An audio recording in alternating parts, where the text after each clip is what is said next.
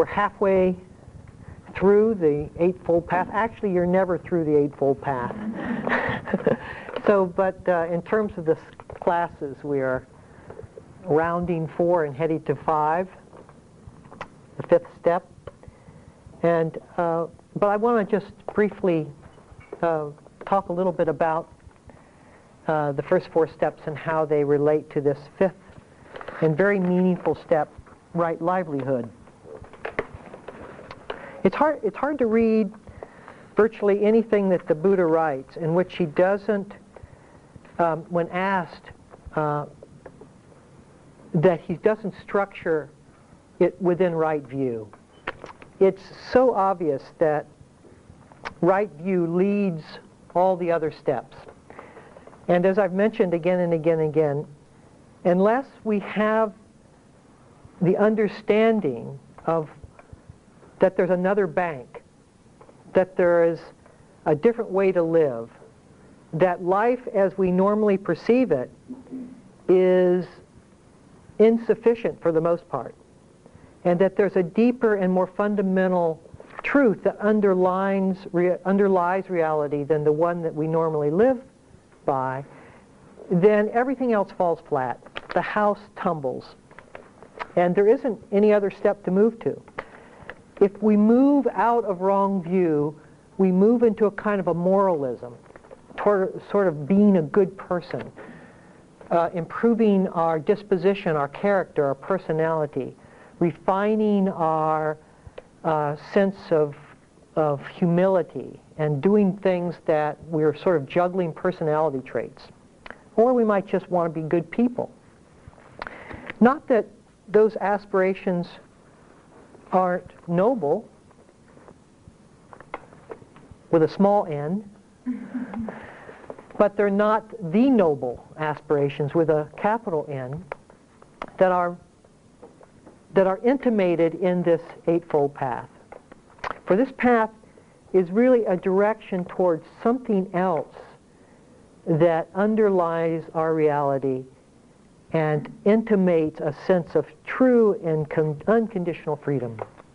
And it is towards that that the Eightfold Path moves and points, not towards just becoming better people.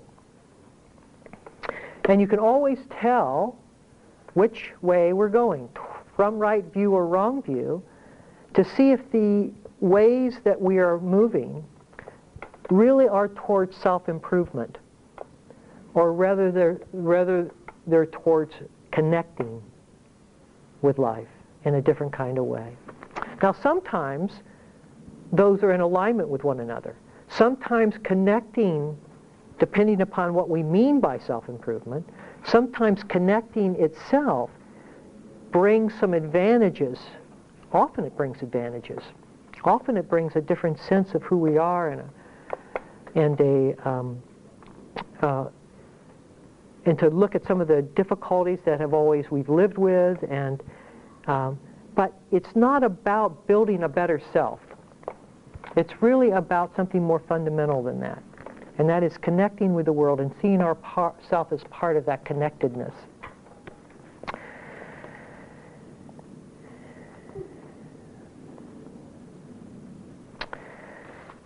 So um, right view is essential and right view, of course, does nothing unless we have the intention or the aspiration to continue to move towards a deeper understanding of what life is about, which is the second step in the Eightfold Path, right aspiration or right intention, sometimes right attitude, although I think that's a little broad. And then we, which is the formation of a kind of a thought, isn't it? To have an aspiration is the first impulse that we have towards an action. And then the Eightfold Path moves into the different uh, facets of our activity. Speech, action from body, and then a much greater step, which is sort of how we spend most of the day, action and livelihood, which is a, a series of incremental actions that have a broader scope of how we focus and use the day. And it's towards that that this talk is about, but before I get that, I'd like to just talk a little bit about action because uh, this weekend um, I went to uh, the Oregon State Penitentiary. I've never been in a penitentiary before. It was an interesting it was an interesting activity. First of all, when I got there, the woman forgot to tell me that you can't wear blue jeans because all the inmates wear blue jeans, and I was wearing blue jeans. So they dashed me off into a closet where they make me put on sweatpants. Unfortunately, the sweatpants were about five sizes too small and they came up to about mid-calf. Now here I am walking with a plaid shirt, sweatpants that look like I borrowed them from my wife, into the most macho scene. Hearing cat calls and whistles.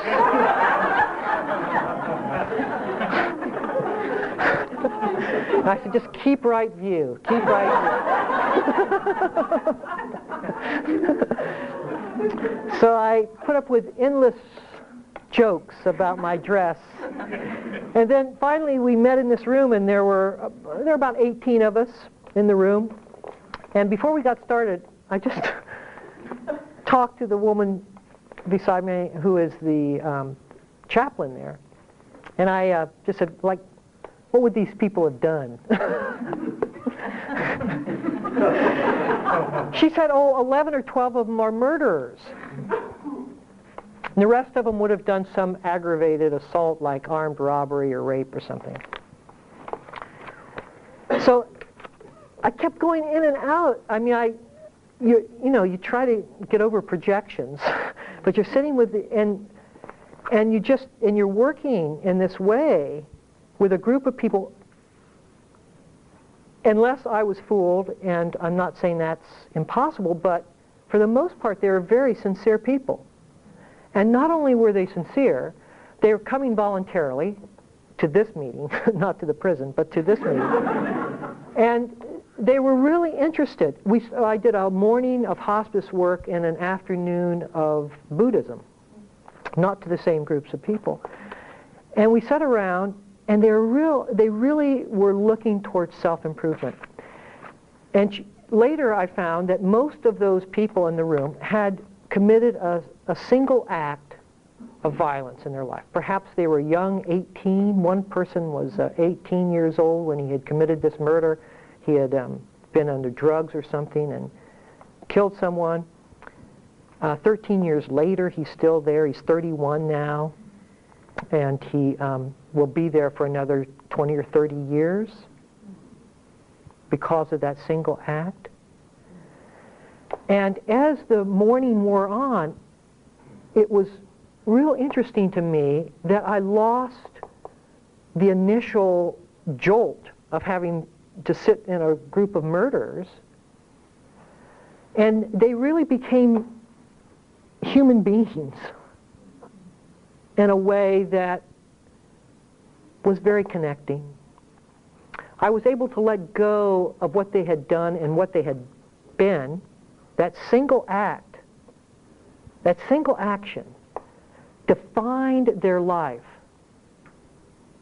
Now here's somebody, 18 years old, one of the people, I, I had never done anything wrong, never been into trouble, had been committed a murder, and then while he was in jail waiting his trial, he was 18 years old, while he was in jail waiting his trial, they brought him his homework because he was in, a senior in high school, and he graduated valedictorian of his class. And he gets a 30-year sentence. And that's just before, he doesn't get, he gets a life sentence, but in 30 years he's eligible for parole. And the, you know, she said it'll be another 10 years after that before he ever gets it. A single act a single movement, mismovement, defined that person's life. So here I was, undefining it. I was really meeting these people as genuine human beings. And I thought, this is it. This is the view. This is, because it, it was, we were all in the room together, connecting around something that was very important to all of us. And no longer was there past the definition of who they were, but the immediacy of this moment. Human beings.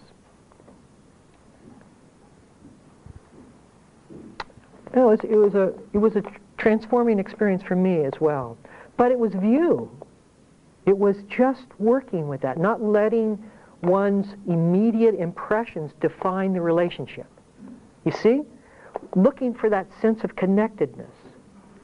And not and the aspiration is not allowing the grayness that covers the eyes to define you know the the the coloration. Oh god murders. I can't no. You know you just keep you don't allow that to set the tone of the meeting. You don't allow it. You can't. And that's the aspiration and the effort. And we'll talk about that next week. And then the speech comes from that sense of connectedness, and the actions come from that sense of connectedness.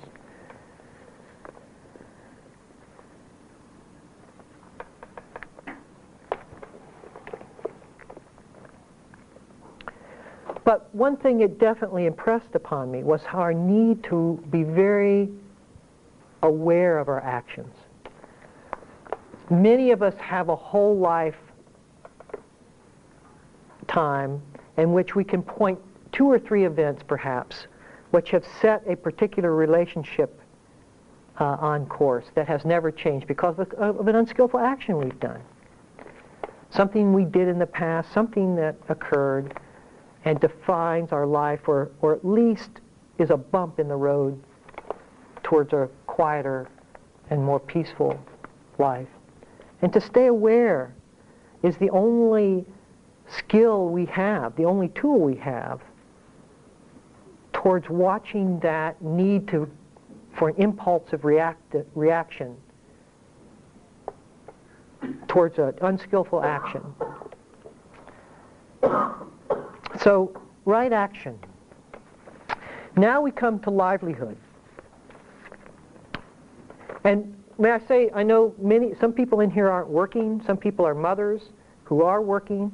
Some people are people who go off to work somewhere else. We have a whole array of, um, of the scale of what we talk about when we talk about livelihood. So I don't want to confine this to a work experience in the traditional sense of the word, eight hours off somewhere doing something in a factory, but rather where, what it is that uh, defines the majority of our day. What actions around what is that defined? If it's a mother, hopefully it's something with your children. And you can see how important this is. I mean, the Buddha in his wisdom didn't bypass livelihood, but really made it a central issue because it defines at least a third of our work week. Now, if one third of our life doesn't feed the other two thirds, what are we doing? We're really, and I say this gently, prostituting ourselves. Because we're trying, we're willing to give forth, give over eight hours to get money enough so that we can fund the other two-thirds of our life. And that's not sufficient for a Buddhist meditator, for somebody who wants to come to a deeper sense of understanding and align themselves. That's, that's not, doesn't work that way. We have to bring all of this together, certainly that huge chunk. In Pali, there's a word called, there's a word, kusala, kusala, and it means what is helpful and wholesome. And it's applied often to right livelihood and whatever empowers an individual or group to discover and transcend their physical, psychological, and spiritual suffering and does no harm to oneself or others in the process. I like that.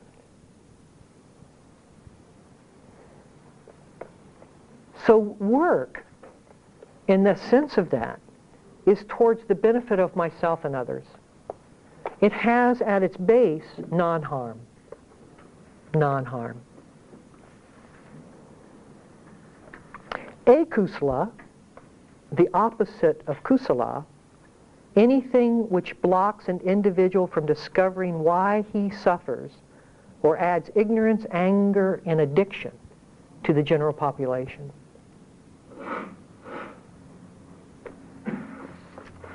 Kusala and akusala.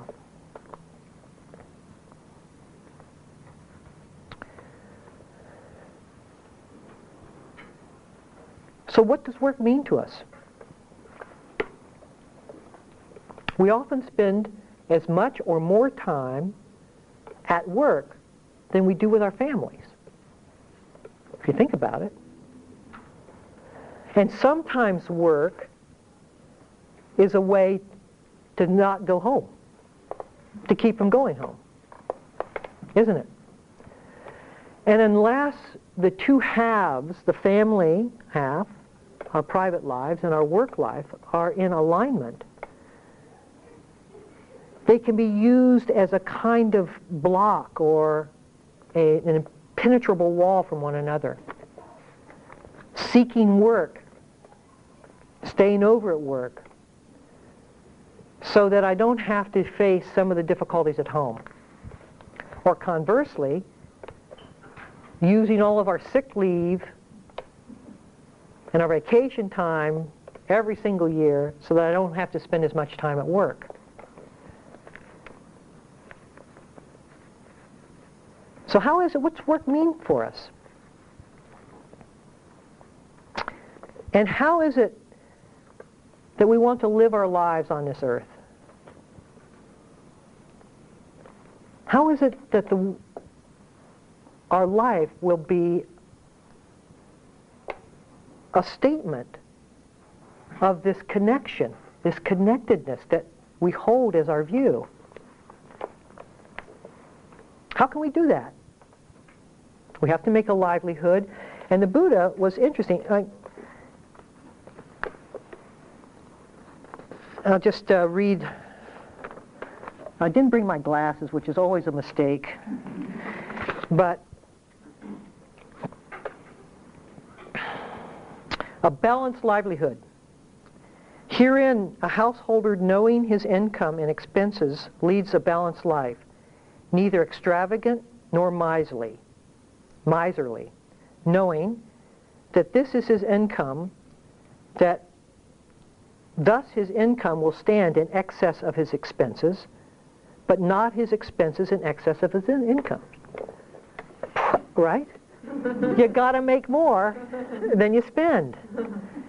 And he looks at it. And a person, okay, you know, I've got to use my life and I've got to have money.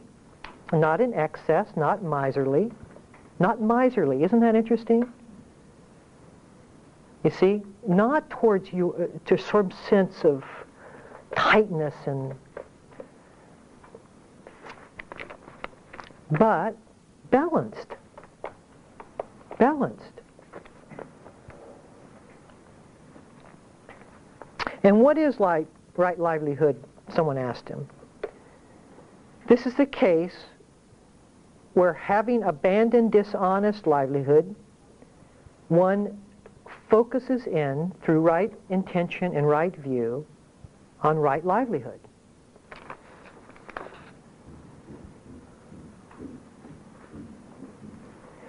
These five trades, O monk, ought not to be taken up by a lay follower trading weapons, trading in living beings, trading in meat.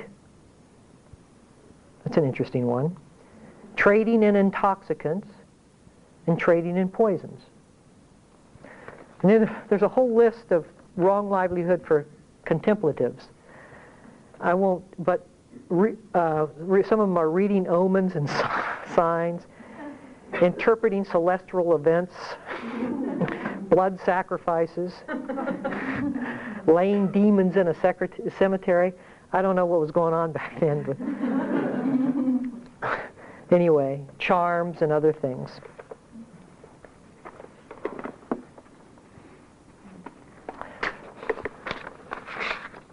Now, it's rare to meet someone, from my point of view, it seems rare to meet someone who has integrated their life and their work. One, as I mentioned, is often a form of escape from the other. It's also rare to meet someone who is doing what they really want to do. Isn't it? I don't know how it is that we get in our livelihoods. I mean, each one of us have our own story that tells the tale of how you got to where you are now, how the choices were made. But somehow, and it's often more by default than by intention, we find ourselves in a job that encompasses eight hours of our day, at least. And we haven't taken that activity seriously enough to look at the profound changes that it will make on myself or the profound changes that my working with that intensity will have on life itself, we just sort of fall, find ourselves in it. Most of us. Some of us really do connect with what we love to do. But by and far, that's, by, by far, that's a rarity in my experience. Mostly we kind of begrudge the time kind of wishing that it was over when we're there, you know, just sort of. And yet, a call to right livelihood is really an alignment with the values of one's life, non-harm, connecting, not only in the direction that that job takes in terms of what it produces, I, I, I have a friend, and uh, right out of college, some 30 years ago, he got involved in the tobacco industry. Tobacco at that point was not seen as a, and we would joke about it, you know, and it was just coming to, just coming um, up that it had some connection with heart disease and lung cancer and all that. But he thought that the evidence was so um, scarce and so uncertain that you know he could get involved in this. And he was a, he was a he was a good person. He is a good person, and he he just decided that was the job. And um, for him, he got a real lucrative offer, and he took the job. And I've touched base with him from time to time when I've gone back to my uh, home state, Ohio, and I've just sometimes I touch base with him when he's also happens to be visiting there, usually at reunions and that kind of thing. And as the evidence mounts, I want to touch, I want to find out where he's thinking. And he continues, see, because this is now his livelihood, he's continued the rationalization to such an extreme, even now as the tobacco producers are proclaiming that yes, it is nicotine is a drug and yes, it's harmful for your health, he continues to hold on to the fact that the evidence is sh- shaky, blah, blah, blah. And you can see how the livelihood at some point became so sharp and distasteful to him that he had to fall into denial. And he was unable to hear. Unable, because he's just his whole life is around that particular livelihood, everything. And he can't leave it because of the insecurity it would leave in his departure. It's interesting. I mean, what we get ourselves into and then how we accommodate and how we find ourselves just relinquishing both what really creates a sense of uh, passion in us Perhaps early on in our livelihoods, there was a sense of passion and connectedness with a job we were doing. And then some way it gets kind of distorted or uh, we have other incentives that we get tied to like financial incentives or status or prestige. and the passion becomes less of the focus, and the other becomes more of the central reason that we become, and we find ourselves bored, but we find ourselves unable to get back to the passion, and we also find ourselves unable to leave the job. Now I know I should do it, I'm feeling bored, but I just, I can't leave it. Too much rides on this for me. And you get caught in this conditioning of what the mind, and the mind begins to just change itself to fit what is more comfortable than what is more meaningful. And we just find ourselves just going towards the comfort, towards the ease of life, rather than staying on the sharp edge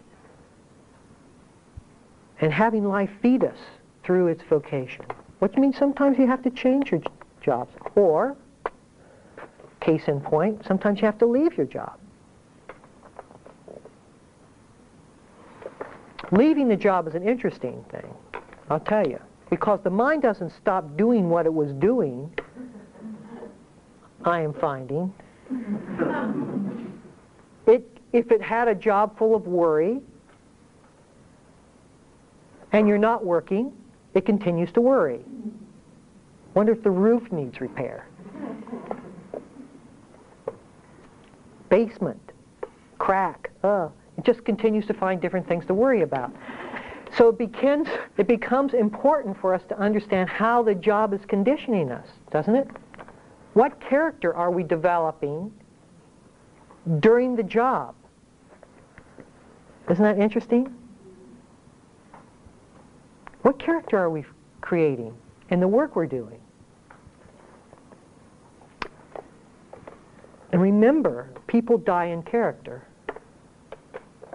Ultimately, we are going to be on the deathbed with what we're forming now if we continue to harden ourselves around that. A sobering yet very true statement. The other thing I'm finding is that activity itself is generated in the mind. If you spend the day, I was once a monk.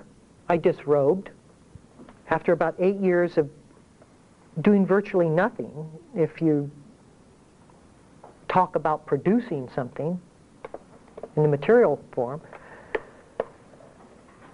and then engaged in work and found it very, very difficult to gear my mind up to the kind of, of conscious activity that has to be there in order to hold a job. Very difficult.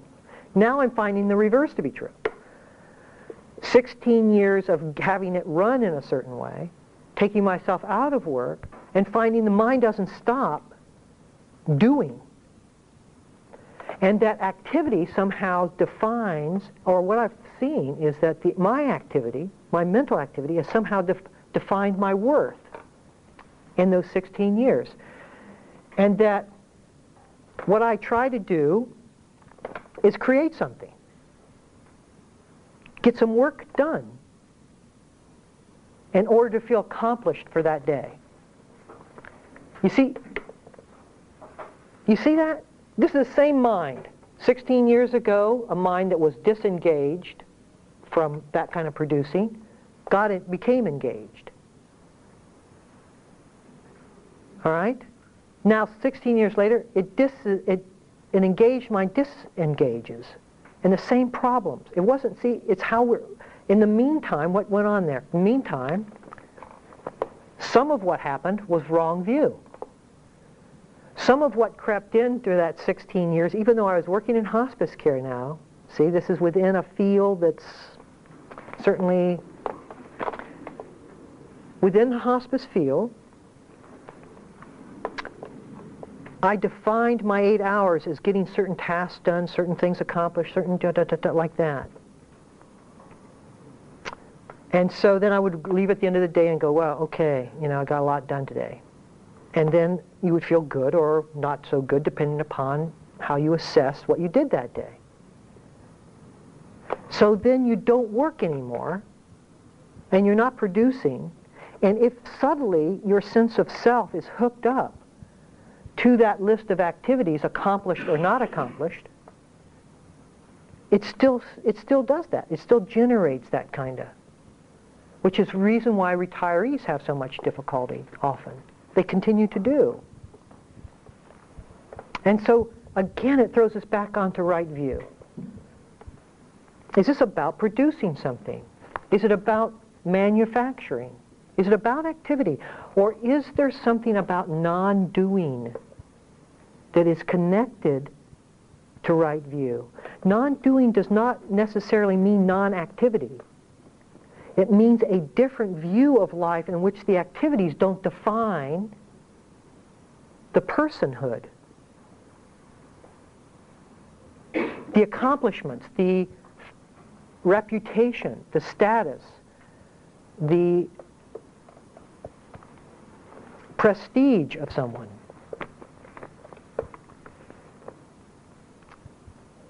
It's very subtle how that works, but I'm, I'm seeing it. And, I mean, this is after an enormous number of years of a quarter of century of meditation. So my guess is that most of us have this within our own, entrapped within our own consciousness. And so we just need to call forth right view. You know, gain, loss, fame, disrepute, having, not having, all of those, it's really not about that. Accomplishing, not accomplishing, whatever dyad you want to pick, that's wrong view. I've got to do this, I can't do that, this, you know, and very subtly it weaves its influence on us unless we stay very crisp, very intentional in our aspirations with right view. And our work is one of the most direct ways that we can see that. Look at our work life. Let our work life reveal how it is that we hold the world. How is it that we are holding the world in this moment, in, on this job, with this person? But right livelihood is not just about what manufacturing or what service is generating, what product is being generated, and whether we feel attuned in alignment with that product in terms of our own value system. That's part of it, certainly. But also what the work environment is doing on us how we as individuals are living and surviving and handling the work environment. Because it can be a job that's in aligned with the spirit of Dharma, but working against you as an individual. Like I was a substitute teacher one time in inner city Columbus back in 1970, 72 or something. And I would go into that work as a substitute teacher. They'd call me when people were out into inner city schools. And at that time, and I don't know what they're like now, but inner city schools were hell realms. And I would go into a class, and they would just, uh, these are uh, junior high kids that I was, people understand that age, and uh, would come, would just, I mean, I, all I could do was put my body in front of the door, and that was the class. and they would come up and they would, oh, it was just, ah. And then I would, I would get my $20 for the day, which is what they were paying, and I'd go home and I'd go, my God. but I was paying my way through graduate school at that time, so I had to have work, and this was, oh, well, well, I mean, it definitely scarred me. And uh, I just, you know, I'd come home just like shaking. So even though you can say school teaching is certainly right livelihood, it wasn't right livelihood for me because I wasn't able to handle whatever, I just couldn't do it in a way that was at all a good, decent fit. So it's not, the question is not solely whether what you're doing is harmonious with life and feels useful and not harmful, but rather, how about internally? How about what's happening with you and me on that job? You know?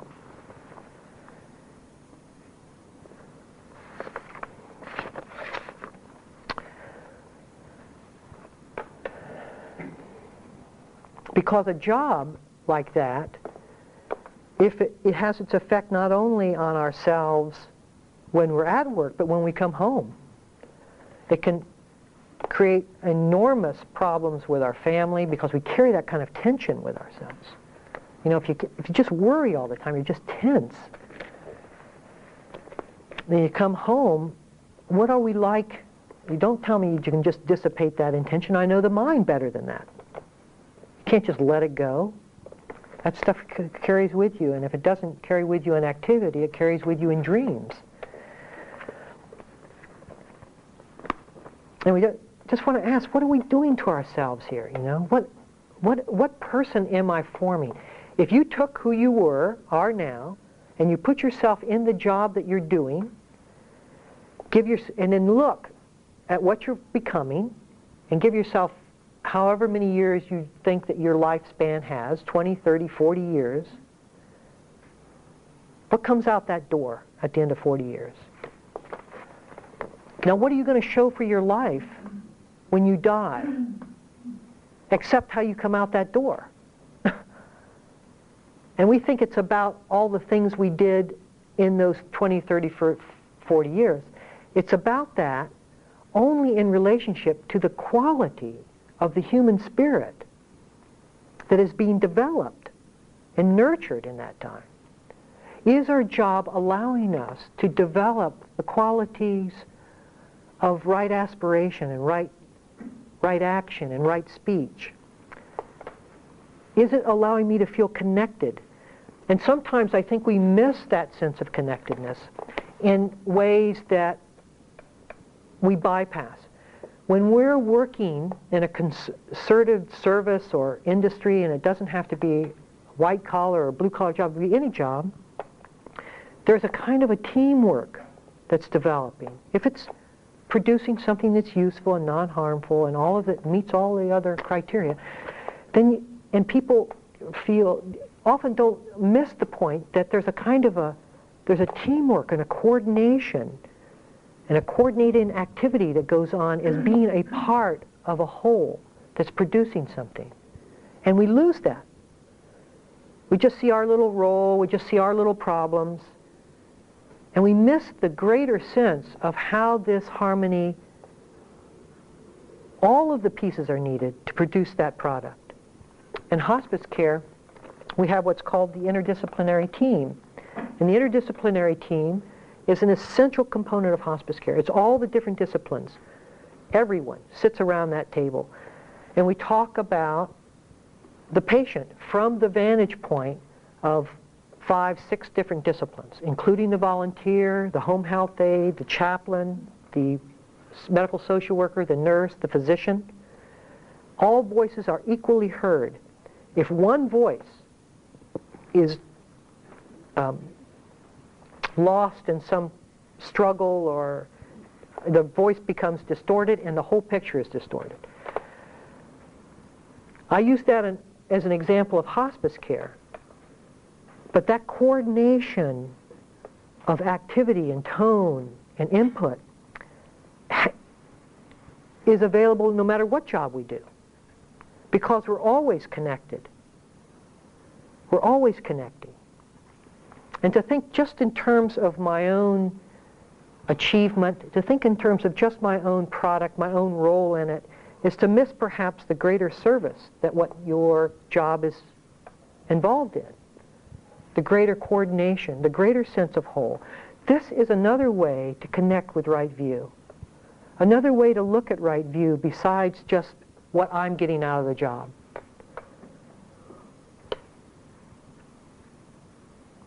And when you have a team that works like that, then it really becomes obvious when there's a dysfunctional part.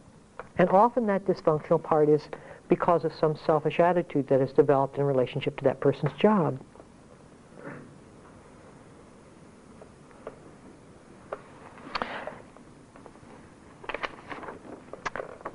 There are really four functions of work.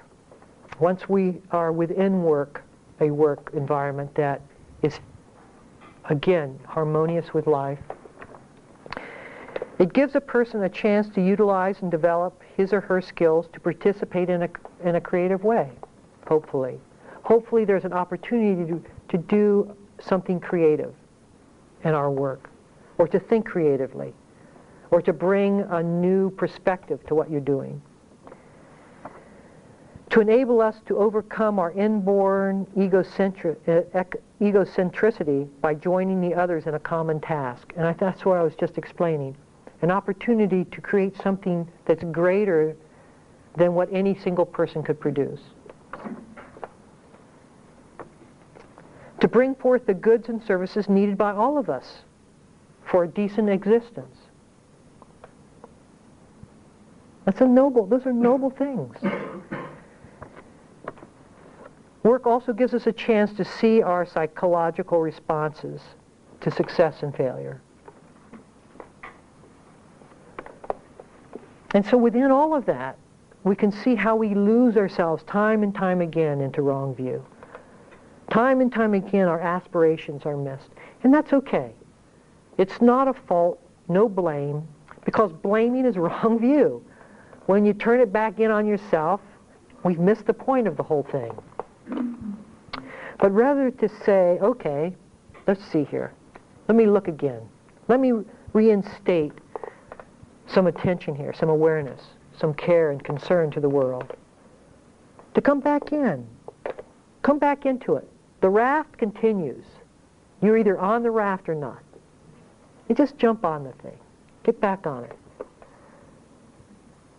Let us not end up regretting a third of our life, but to use that third as a summation of what we care most about. Our self-growth, producing and allowing life to be seen as a whole and offering a service or a good to that whole in aligned with what we care about and aligned with the passions of how we feel so that our interests are coming out and are igniting so that we stay engaged in life.